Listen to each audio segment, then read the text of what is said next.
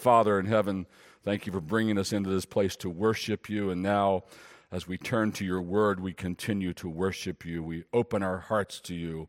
We pray that you will have your way in us. May your will be done, not ours, on earth, in us as it is in heaven. And so, Father, give us this day our daily bread, we pray. Feed us upon the good bread of your holy word. This may this may be a day, this may be a moment when there are people who are not your people in this room with us. Thank you for bringing them. You've brought them in your providence. Now draw them to the Lord Jesus Christ that they may believe on him and find everlasting life. For we pray in the name of Jesus. Amen. Amen. Well, we're back in the book of Revelation. This is our 11th, and I hate to tell you, but our final installment of working our way through the book of Revelation. I don't want to see it end. I don't know about you, but I don't want to see it end. It's kind of like when, by the way, I hardly ever watch TV. It just doesn't interest me much. But now and then, somebody will tell me, you got to check out this series on Netflix. Like I have two series waiting. A guy asked me yesterday, did you watch it yet? No, I haven't got there. I'll get there someday. But and you finally find a series you're interested in and you watch it and you're at the end of the last season and you're into the last episode, episode and you're kind of bummed because, man, how long is it going to be before I find someone else that I'd really be interested in watching? And I really liked this one. That's how it is for me with the book of Revelation. Now I know I'm not really bummed because there's a whole lot more Bible to go right into, and it's, all, it's equally good. But I have really loved the book of Revelation. In fact, it's become my new favorite. Used to be Romans, Hebrews, maybe Galatians. Now it's the book of Revelation. We'll see how long that can stay there, but it's there for now.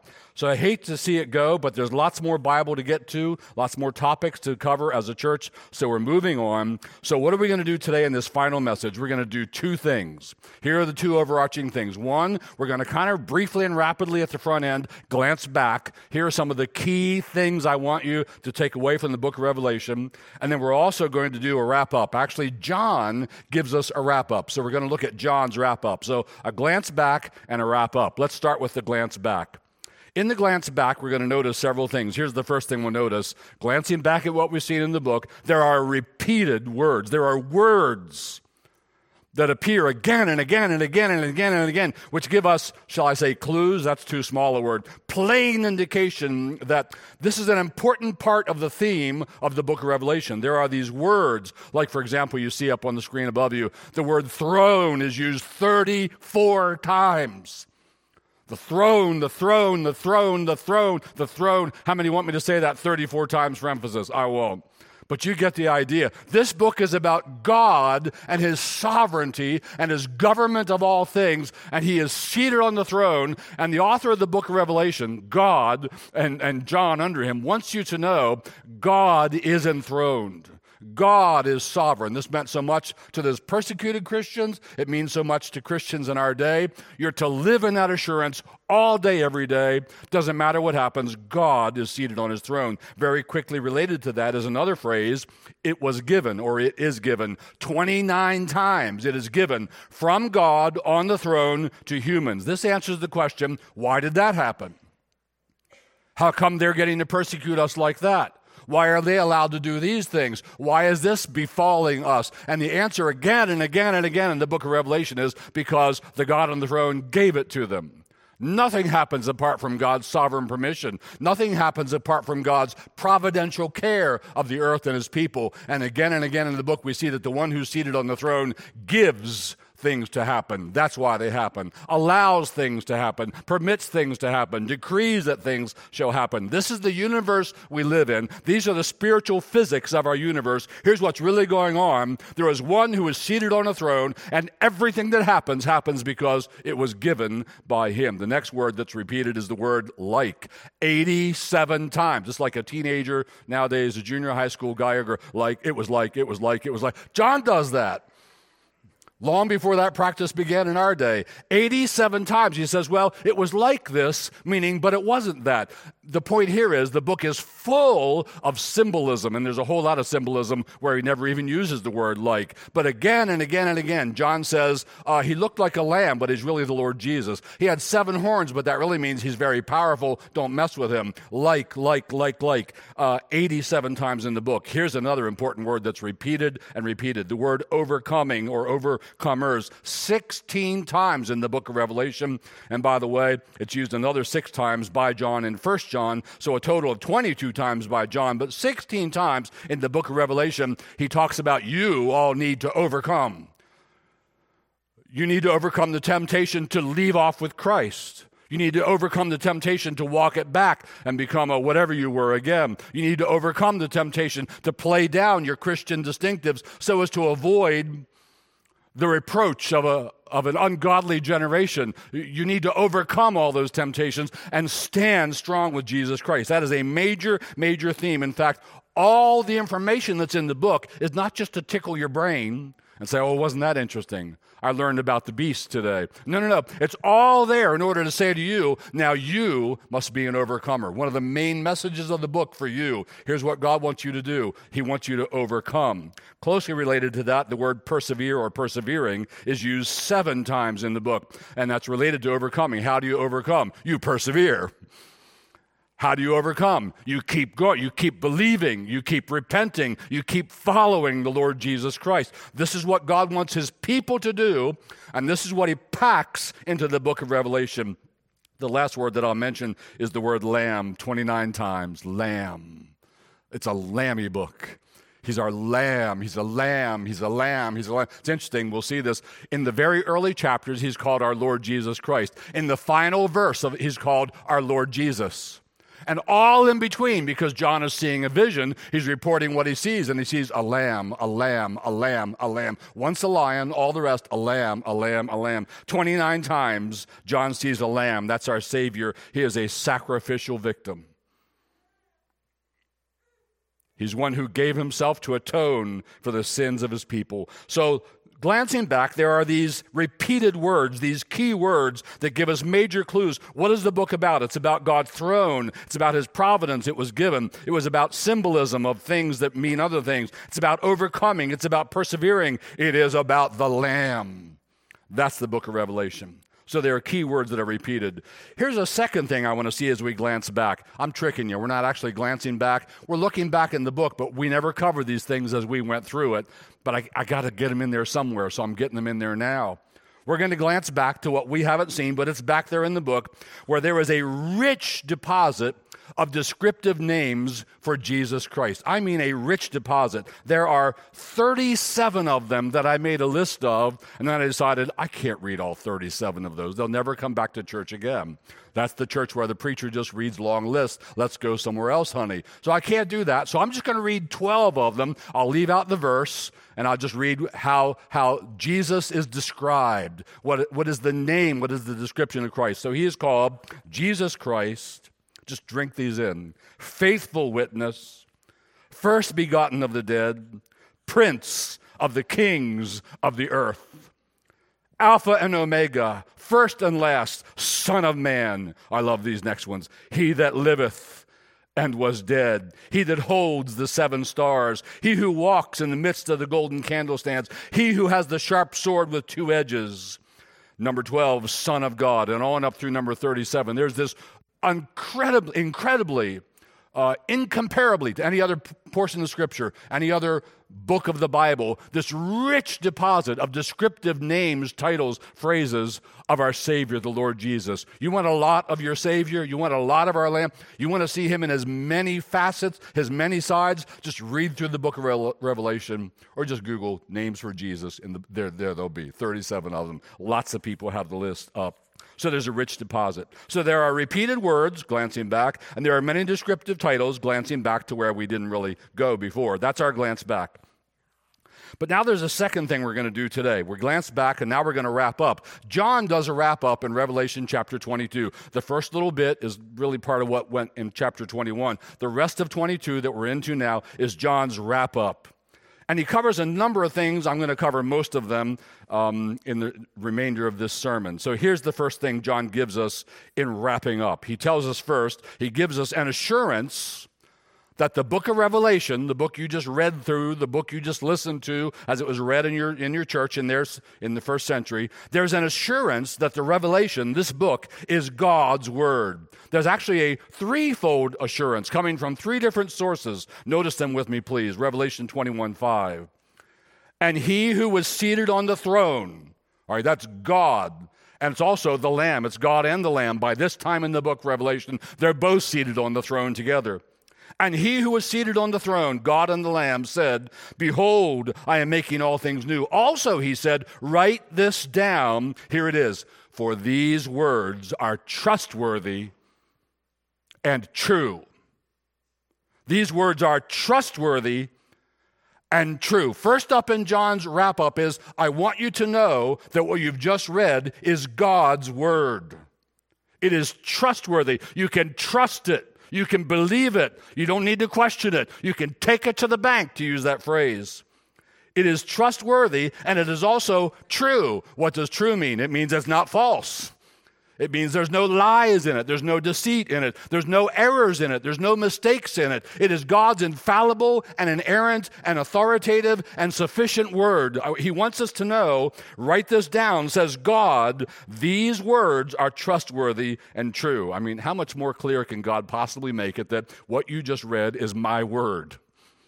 And it has no errors and it has no mistakes. It's exactly what I wanted John to write, and you all have it in your hands in the English language because people translated it. So, first up in John's wrap up is this assurance that the revelation is God's word, and we see the assurance coming from the one on the throne. But now we're going to see the assurance coming from two other sources. Here's the next Revelation 22 6. And he, that's the angel speaking to John, said to me, these words, this isn't right, Revelation 22 6. Yeah, there we go. And he, the angel speaking to John, said to me, These words are trustworthy and true. Now, the next slide. And the Lord, the God of the spirits of the prophets, has sent his angel to show his servants what must soon take place. So, God the Father says, These words are trusty and true. Then the angel who's been revealing things to John speaks up and says, I want to say the same thing. These words are trustworthy and true. And it's the the God of the spirits of the prophets, the God of Isaiah, the God of Jeremiah, the God of Ezekiel, the God of that same God who revealed his word to them is now revealing his word to y'all through, through, through John in the book of Revelation. So it's trustworthy and true, says the one on the throne. It is trustworthy and true, says the angel who's doing the revealing. And now go down to Revelation 21 8. And John's, John pipes up and says, And I, John, am the one who heard and saw these things. Meaning, I didn't make this up. It's really me. I'm John, the apostle of the Lord Jesus. I saw these things. I heard these things. I'm telling you, it's the truth. God said it's trustworthy and true. The angel said it's trustworthy and true. And John says, This is the truth. I'm telling you the truth. He doesn't use those words, but he says, This is what I saw, and this is what I heard, and I'm John. So the book of Revelation uh, leaves us with a threefold assurance that what we have just been exposed to and what we have just read is God's word with no mistakes and no errors and no lies and no falsehoods. It is the word of God. We are to believe it and stand upon it. There's a threefold assurance. You have God's word. He, God wants you to know that this book is his holy book, the book of Revelation. So that's first in John's wrap up. What's next? This is next. There's a promise that Jesus is coming. There's a promise that Jesus is coming. There's a lot of this in John's wrap up. It's repeated in John's wrap up, repeated for emphasis. We'll look at a few of the times where it's repeated. There's a promise that Jesus is coming. Look at Revelation 22 7. He says, And behold, I am coming soon. Blessed is the one who keeps the words of the prophecy of this book. Behold, he says, I am coming soon. Revelation 22 12. Behold, I am coming soon, bringing my recompense with me to repay each one for what he has done. Behold, I am coming soon, 22 7. Behold, I am coming soon, 22 12. Let's go to 22 20.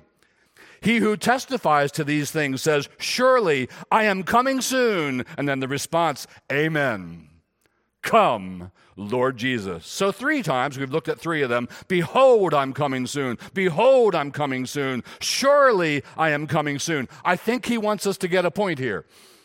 I think he wants you and me, the readers, to understand something. He is coming soon. But have you noticed? That was 2,000 years ago, and he hasn't come yet. By normal human reckoning, he did not come soon. So what happens? How do we explain that? Peter deals with that very thing. Peter was taking heed about that very issue. Peter was hearing scoffers and mockers. Yeah, where's your Jesus? He said he's coming back soon. Peter tells us how to put it in its right context. I'll show you 2 Peter 3 3 and 4.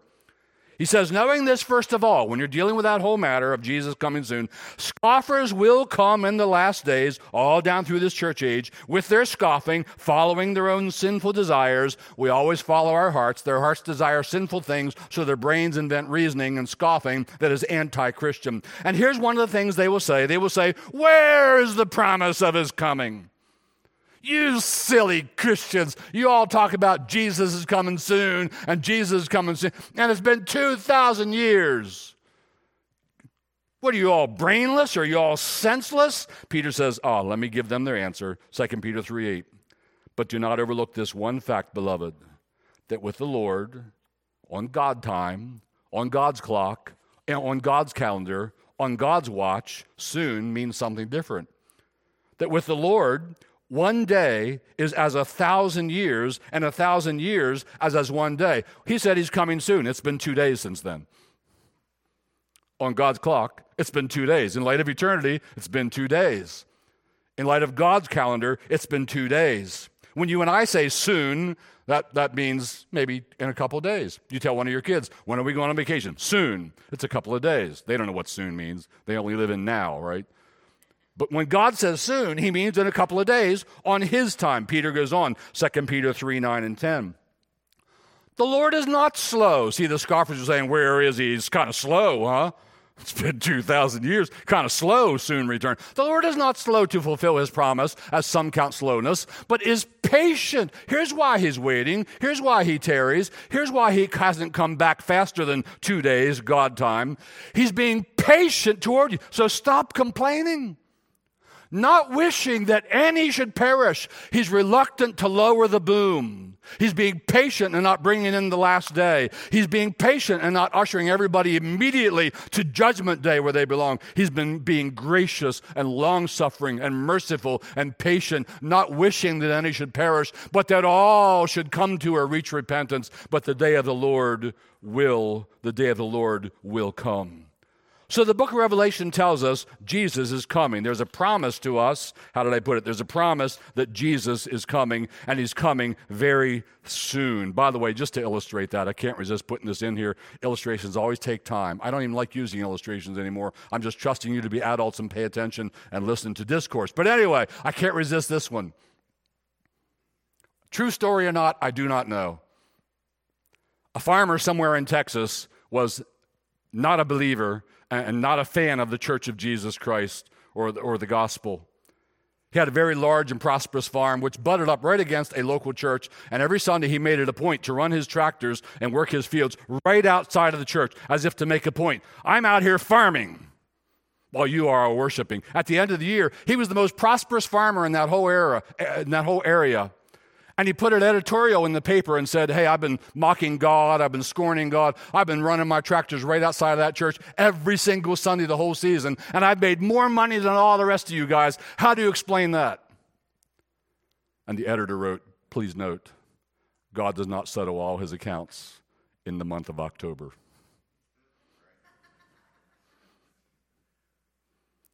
There comes a day when all wrongs will be made right. There comes a day when every deed done in the body shall be made known, and the Lord will judge according to his perfect law and his perfect will.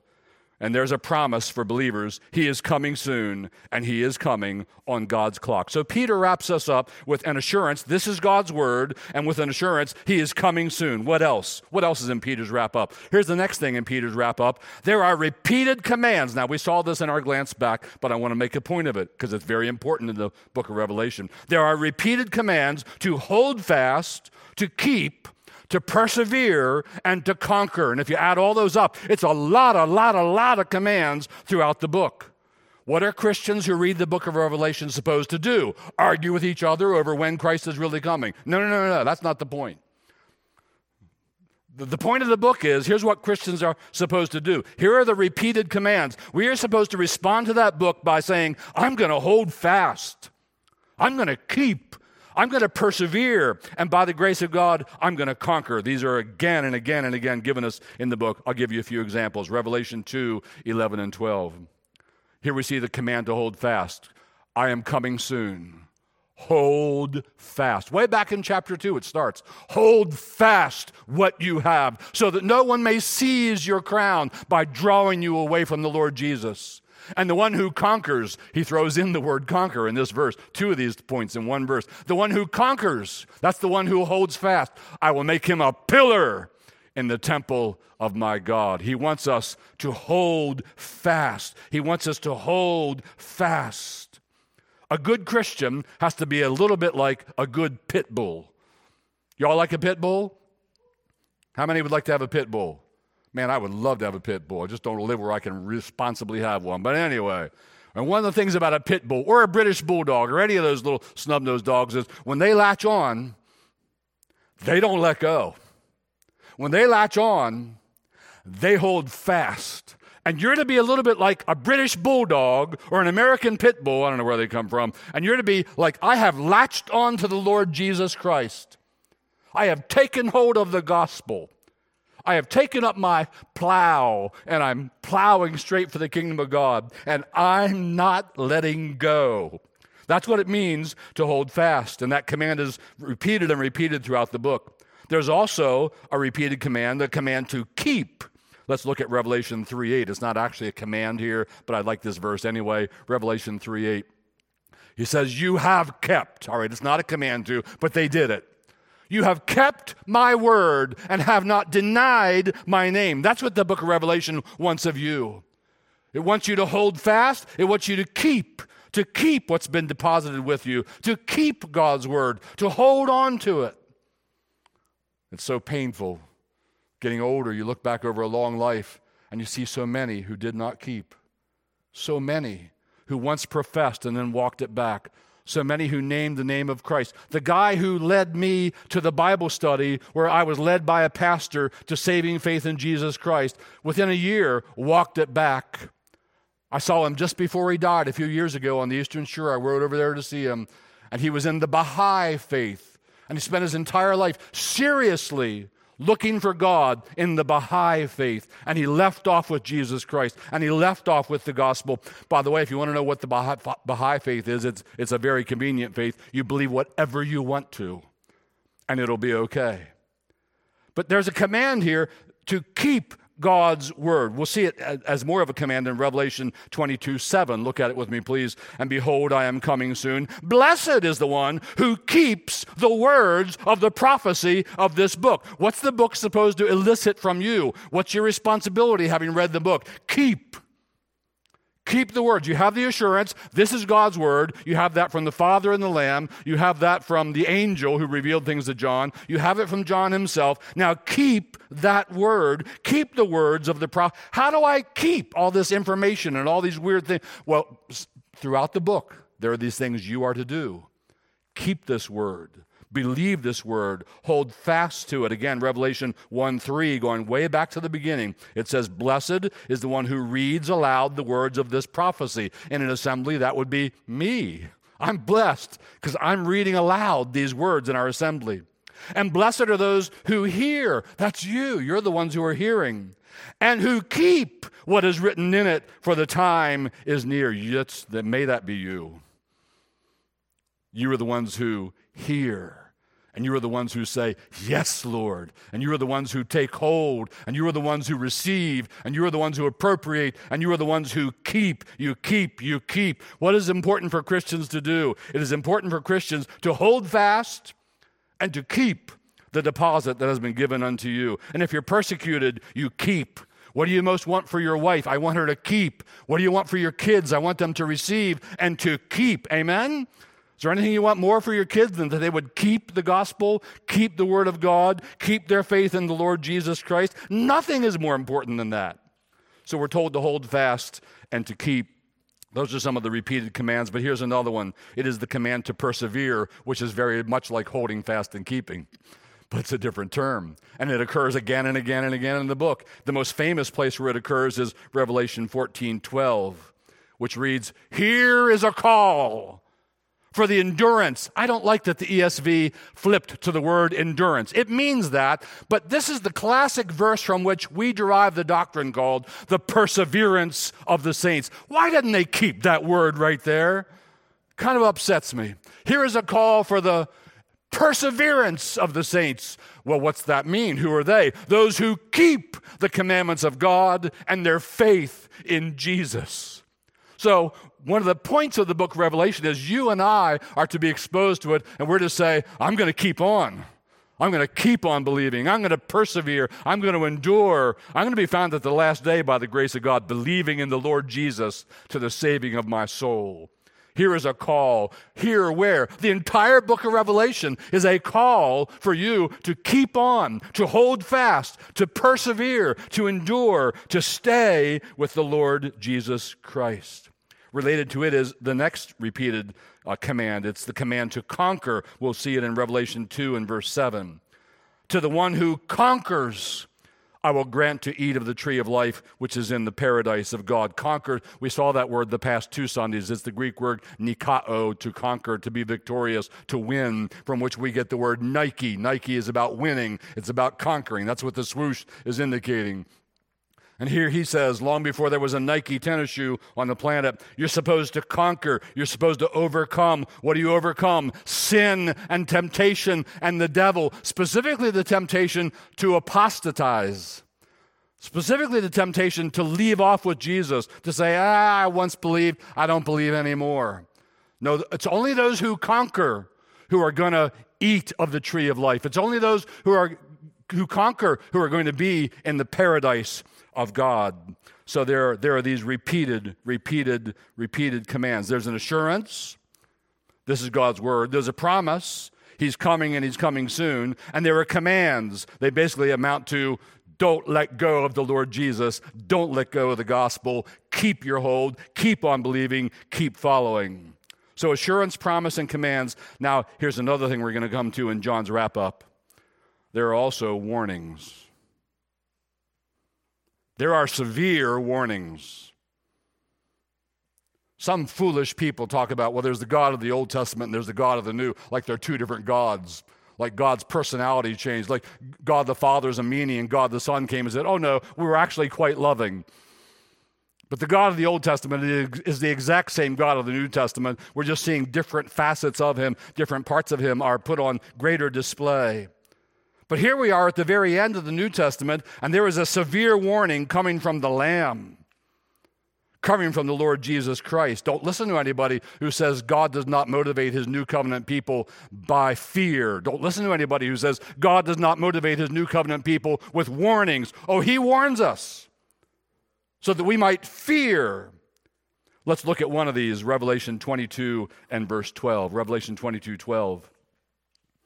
Behold, I am coming soon, bringing my recompense with me to re- repay each one for what he has done. If you're in Christ, your recompense is eternal life. What have you done? You've believed on the Lord Jesus and been saved. But if you have not believed on the Lord Jesus, there is a recompense. And it's not just for unbelief, it's for all the things you did that were violations of God's law. Some people in our day, some Christian preachers are, are making it sound as if, I think they do believe, that at the last day, the only thing you're responsible for is did you believe the gospel? If you didn't, you'll be judged for not believing the gospel. That's not what God's word says. God's word says, Jesus says, I'm bringing my recompense with me. I will repay each one for what he has done. This is a reference to the last day. This is a reference to what we call the great white throne judgment. All humanity will appear there the sheep and the goats, The sheep, blessed, come and inherit the kingdom which your father prepared for you. The goats, depart from me, I never knew you. You workers of iniquity. And there will be recompense. There will be payback. That guy that was farming next to the church and mocking God, there'll be a payback. There will be a day when all wrongs are made right. It looked like Hitler got away with it. Well, he didn't. There's going to be a payback. A terrible payback for that man. Looks like Charles Manson got away with it. Well, he didn't. There's going to be a payback. There's a recompense for all the things that you have done. So there, there's a warning at the last day, people who have rejected Christ, that may be some of you, at the last day, God has given you a warning. Yes, God warns you so that you'll fear. God warns you so you'll incline your heart to wisdom. At the last day, you're going to hear about it from God the judge. And at the last day, it will be a terrible thing to fall into the hands of the living God. You don't want to fall into his hands, you want to be cradled in his arms in the love of Jesus Christ. But it's a terrible thing to show up there and just fall into his hands. And he's dealing with you in his wrath and according to your disobedience. So there is a warning. There are some more warnings in John's wrap up. Here's warning number two. Put it this way there's an outside. There's an outside. Let's look at 2117 but nothing unclean will ever enter it. That's, remember last week, if you were here last week, that's the city, that's the lamb, that's the bride, that's the people of God glorified. It's all the people of God in Christ in heaven, and they're portrayed as a city. And here we're told, but nothing unclean will ever enter it. No, you've been cleansed by the blood of Christ, or you don't go in. You've been washed by the blood of the Lamb, or you don't enter. Nothing unclean will ever enter it. And that's an assurance. That's a promise. Finally, I get to be such a person that will never be unclean. And finally, I get to dwell in a place where nothing unclean ever comes in. And forever and ever and ever, it's holiness unto the Lord. It's holiness in the Lord. Nothing unclean will ever enter it, nor anyone who does what is detestable or false, but only those who are written in the Lamb's book of life. Well, where are the ones who don't enter? Let's go on to 22:15. Outside, there's where we get the warning. There's an outside. Outside, and notice what he calls people, are the dogs. God is not PC, like everybody wants him to be PC all the time in his word.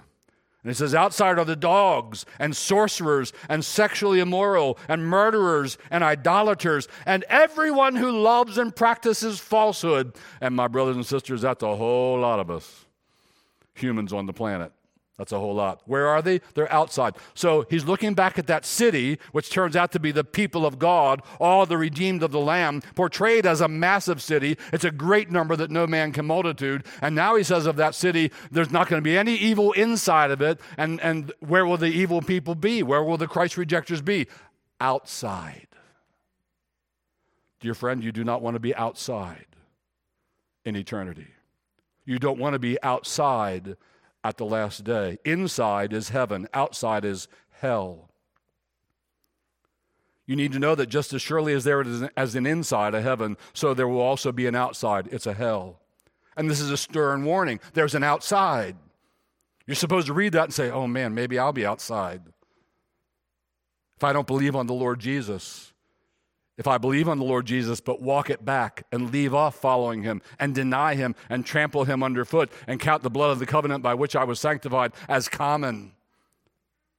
This is a stern warning. This outside has other names in the Bible. This outside is also elsewhere called the outer darkness, the lake that burns with fire, the place of eternal punishment, the punishment of eternal life. And John's wrap up contains this dire warning, this stern warning. There's an outside. That's the outside. And only those who follow the Lamb faithfully are on the inside. And all the rest are on the outside. Only those who overcome and conquer and hold fast and persevere and abide, to take John 15 in and 1 John, and remain, only those will be on the inside. So there's a warning. He comes with his recompense. There's a warning. Others will be on the outside. Here's warning number three. It's interesting. It's warning number three, which says, don't add and don't take away. Now, this is going to be interesting. Don't add and don't take away. Let's, let's read it. Revelation 22, 18 and 19. He says, I warn everyone who hears the words of the prophecy of this book. If anyone adds to them, God will do some adding. God will add to him the plagues described in this book. And similarly, if anyone takes away from the words of the book of this prophecy, God will take away his share in the tree of life and in the holy city, which are described in this book. There are consequences to adding, there are consequences to taking away. And so God says, don't add and don't take away. Don't add to the words of this book and don't take away from them. Now, usually we think of this in a way that is very distant from ourselves. We think, well, this must be a word for publishers. Like, you know, if you're Zondervan, it's telling Zondervan. If you're Thomas Nelson, it's telling Thomas Nelson, don't, when, when you print a new version, don't take anything away. Don't add anything to it. Don't put, hi, mom, in the middle there somewhere. Don't add to it. Usually we think of that way. So it's very remote from us. Like, how would I ever add to or, ha- or take away? But most people who ever read this in all of human history were not publishers. And I don't think this is written for just publishers. This is written very much for you, and this is written very much for me. So, in what sense would I add to it? And in what sense would I take away? Well, I would add to it if I read the book and then I say, yeah, sort of, but also, and then I add my truth. And then I add my version. And then I add, well, I think God is this way. And I add, well, I kind of believe the other thing over here. And you're adding your views and your opinions to the Word of God. That's who he's talking to. what's take away mean? You read it and you say, no, nah, I don't believe that part. That can't be right. That's God threatening people and giving people fear. That's not the Jesus I love. I reject that part. And you're taking away. It's to you personally, it's to every reader, it's to everyone ever exposed. It's not just for publishers.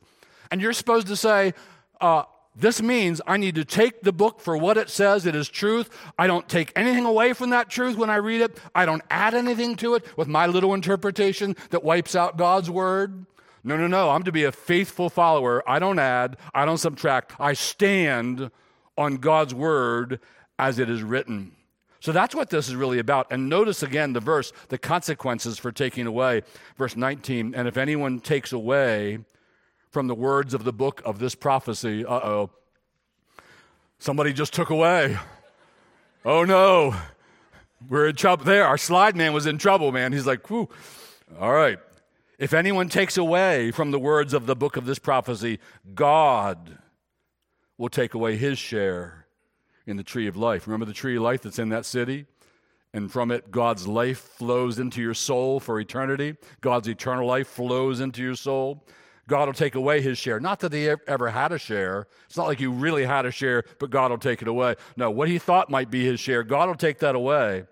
And in the holy city, which are described in this book. So, what this is saying to you is kind of where we started. This is God's word. He wants you to have that assurance. And here's a threat, here's a warning.